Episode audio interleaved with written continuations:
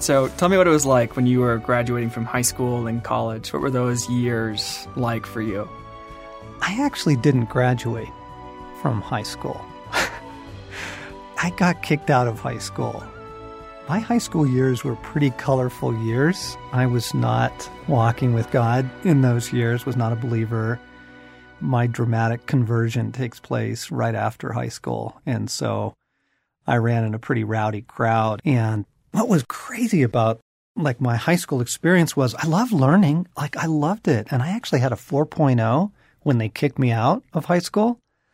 But the thing was, I just wouldn't go. I just wouldn't go to class. You know, we'd cut class and go to the park and play frisbee or cut class and go to the beach or just go to somebody's house and party. And they didn't really know what to do with me because I was sort of this anomaly of good student on paper, but kind of wild student and never showing up to class. And so I got kicked out of high school. And I, I wish, I wish at that time in my life I'd had somebody speaking into my life, just a little common sense. Just, I mean, really, I think a little bit of direction would have gone such a long ways. Friends, welcome to the Ransomed Heart podcast. You're jumping in on a conversation between me and my son, John Eldredge, Sam Eldredge, here in the studio. We just got into a conversation about finding your way. And it just seems like that's such a common theme to humanity wherever you are in life. There's just always that process of trying to find your way, right? You got things to figure out and sort out. And just looking back on some of those earlier years, I wish I had had, I wish I had had somebody to speak into my life and to show you how powerful that was. I had one, one high school teacher that I just loved. I was really into theater, like acting and theater and was my joy and my big thing in high school and went to high school in Southern California. And so you do kind of have the influence of the Hollywood culture there. So back then, at least, a lot of the theater departments, they took it really seriously. Like it was a big deal. And so I got kicked out of high school in my junior year. I ended up just testing out. I took the GED and got a high school diploma, but my drama teacher, God bless him, Tom Payne, wherever you are, God bless you, because he tried to kind of put his arm around me. He saw me sort of spinning off, you know, the deep end, and he pointed me in a direction in theater. He knew I wanted to go into it as a profession, and he just gave me a little bit of counsel, not a lot, but it ended up being defining for me for the next couple years in my life, and was super helpful to have have somebody. Yeah, that's huge. Offer something, right? I actually just had lunch with an old high school friend. I actually grew up with him, so even before high school. It was really good to see him, really good to hang out, hear a little bit about his life. And actually what became pretty apparent is that he's struggling. Like, you know, just trying to find his way. The girl's a mess. The work is a mess. He feels like he's on his own. And yeah. I think that's true of a lot of guys. That we either feel like we should be trying things on our own or that we have no other choice. And at the end, we're all just really looking to find our way. Yeah. And it really, it can feel like bushwhacking without any Doesn't words. it? Oh, Doesn't totally. it? And it does feel like this double bind. It feels like you're on your own. It's the negative side of that.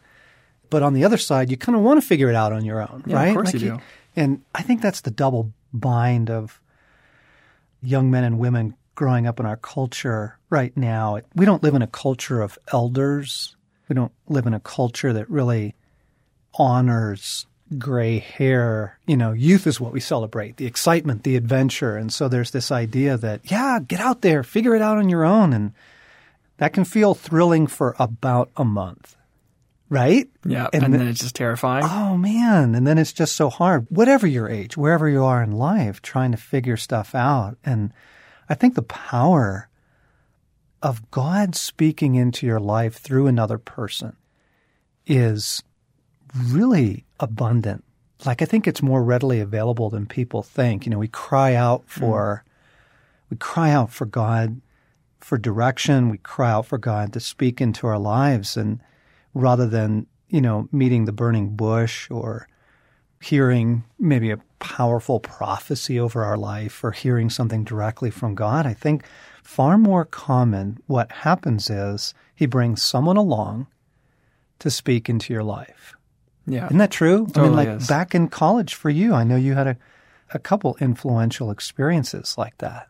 Yeah, your story of just hearing about your friend made me think of the seniors when I was a freshman in college who would give the repeated advice of study what you love. Like dive into that for your time because you're going to be spending a lot of time in it.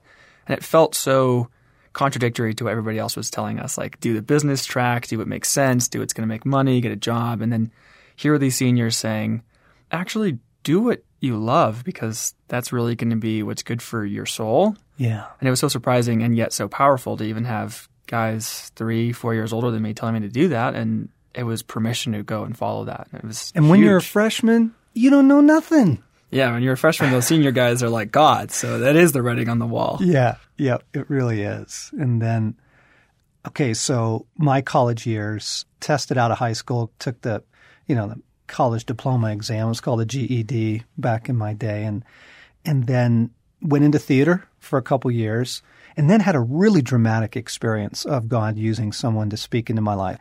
I became a Christian, and that's that's a story for another podcast, but pretty dramatic encounter with Christ and pretty radical conversion. People who knew me in high school, when they heard that I became a Christian, just couldn't believe it. Hmm. kind of like that idea of the gifts of God and the calling of God are irrevocable. Like I was a very persuasive person in high school. I used to hunt down Christians and talk them out of their convictions.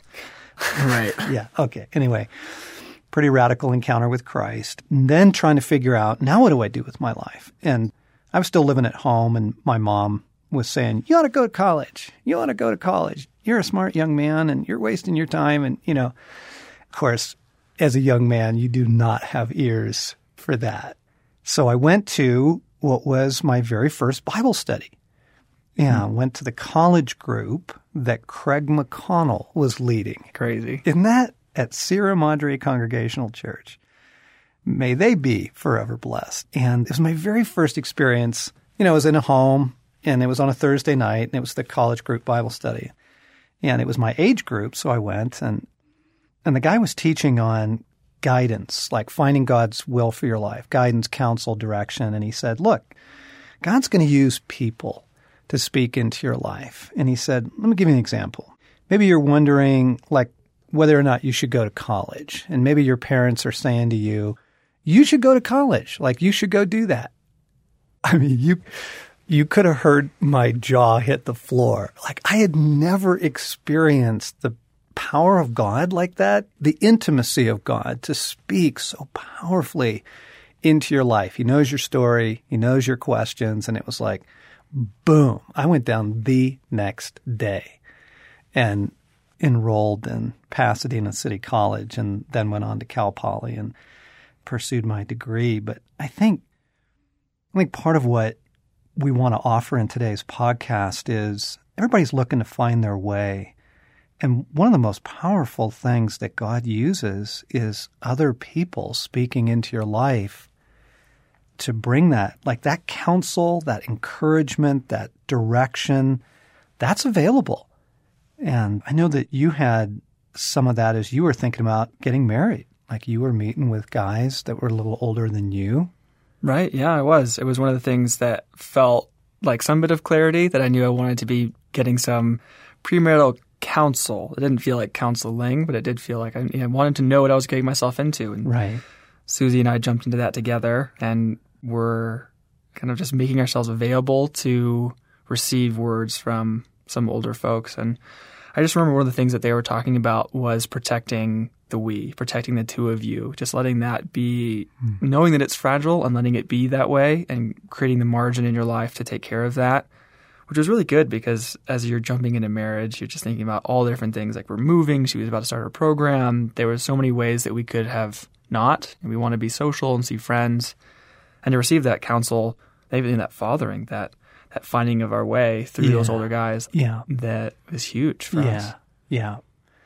And praying, obviously, asking, seeking God to bring it, and then kind of having eyes open to it. Because it's not that all counsel that comes along is great, right? You do have to kind of sift it out. When I got into my young career years, I was desperate for fathering. I just was desperate for an older guy to speak into my life, and an older man did, and really recommended that I go to Washington D.C. and work in social ethics and the justice movement. And yeah, I had some savvy in that, and yeah, some of that really intrigued me. I was really influenced by the writings of Francis Schaeffer and a book that he wrote late in his life called A Christian Manifesto talks a lot about the justice movement and Christians making a difference in the world in that way. And so, but it was not a good fit for me. And I took that advice simply because I was desperate for fathering. I kind of look back on it now and go, I didn't really ask God about that. I was just so hungry to have someone speak into my life that I just sort of ran with it. Mm-hmm. Right. Again, because of that twin dilemma of it feels like feels like you're on your own to figure your life out, and the hunger for fathering is always there. Right, it is in all of us. It's actually where this was the real power and motive behind killing lions. That was the desire of of you and of me that I was looking for that, of craving that direction and craving that fathering, craving just wise counsel to be spoken into my life and that we wanted to be able to model that for other guys because we were having those conversations. Mm-hmm. We, we, were modeling mm-hmm. that, that we were trying to kind of find our way together. There was so many conversations that we both were learning throughout the process. Yeah. And it was a huge invitation. Yeah, there's a famous story about Schaeffer, who started the L'Abri movement, which became these very influential Christian study centers around the world. And this was late 60s, 70s, the hippie culture, a lot of young people looking for answers. And the story of Schaeffer in his chalet in Switzerland, pounding on the walls in frustration, saying, There are answers. There mm. are answers. And out of that earnest desire to bring answers to young people at his time, he founded the L'Abri movement. And I think that was the spirit behind killing lions. Like, there are answers. It's not all just journey and you know, questions and doubt and you're uh, on your own. Yeah, it's not like there are solid answers. And so that's why we put Killing Lions out there and feedback has has been really really good. Gotten some really wonderful responses on this book and it is about to be graduation season. And we're just thinking about all those young guys graduating high school, graduating college that are exactly where we were, like exactly in those positions of, on the one hand, you know, feeling like it's up to you, and on the other hand, just yearning for someone to speak into your life. And listeners, you may not have a son graduating from high school or college, but I bet you you know someone, you know, cousins, nephews, grandsons, kid in your youth group kid down the street.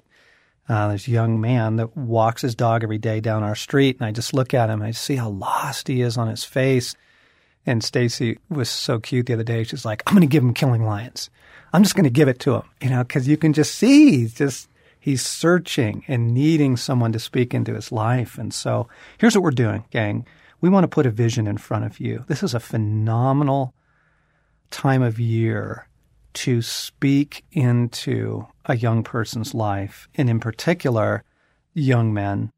And so, what we're doing at Ransomed Heart here is we want to put this in your hands, like for you to be able to give Killing Lions to young men in your world.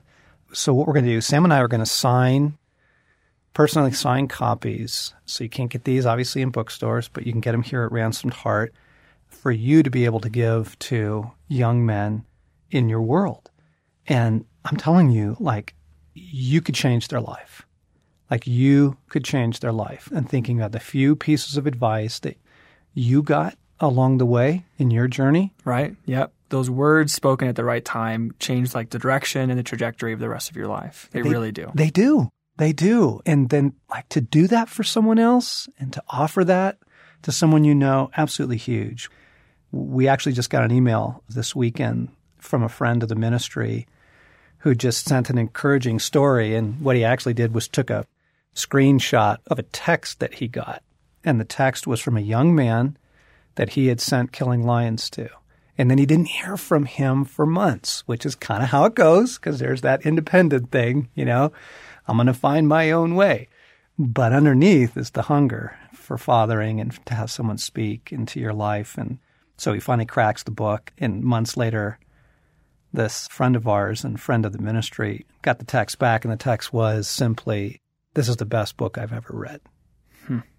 So here's the vision, gang. Like, you remember what it was like. You know what it's like right now. Like, to have someone speak into your life and offer direction, some words of counsel, encouragement, just that I know where you're at. Like, I get it. I understand what you're going through. And here's a little bit of direction like you remember how much you longed for that. Some of you remember receiving it and how powerful it was and life changing. So here's the vision not just for mom and dads, just everybody listening.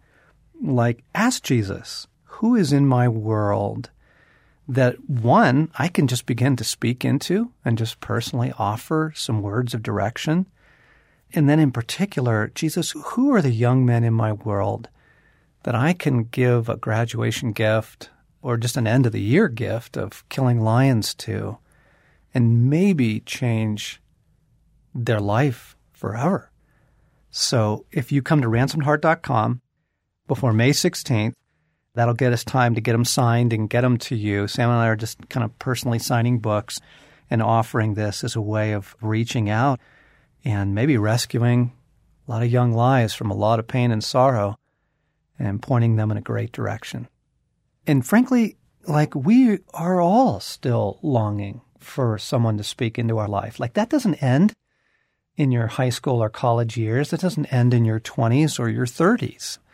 And the beautiful thing is, as you're praying and asking God, add that to your prayers of Jesus, send someone, send someone who can speak into my life and then be open for the hundred creative ways he'll do it. I mean, you'll hear a sermon. You'll be listening to the radio. You'll be having coffee with a friend. You'll open a book that you haven't opened for years. Like God is intimate and very able to speak into our lives through other people, through just hundreds of creative ways. You've been listening to the Ransomed Heart podcast, this one with John and Sam Eldredge. For more information, we always invite you to come to our website at ransomedheart.com. Check out Ransomed Heart TV now for all kinds of great video content, fresh video content coming on there every month. And also check out our live stream events there on Ransomed Heart TV because we broadcast something for men and something for women every month from the outpost here as well. So thanks for listening in.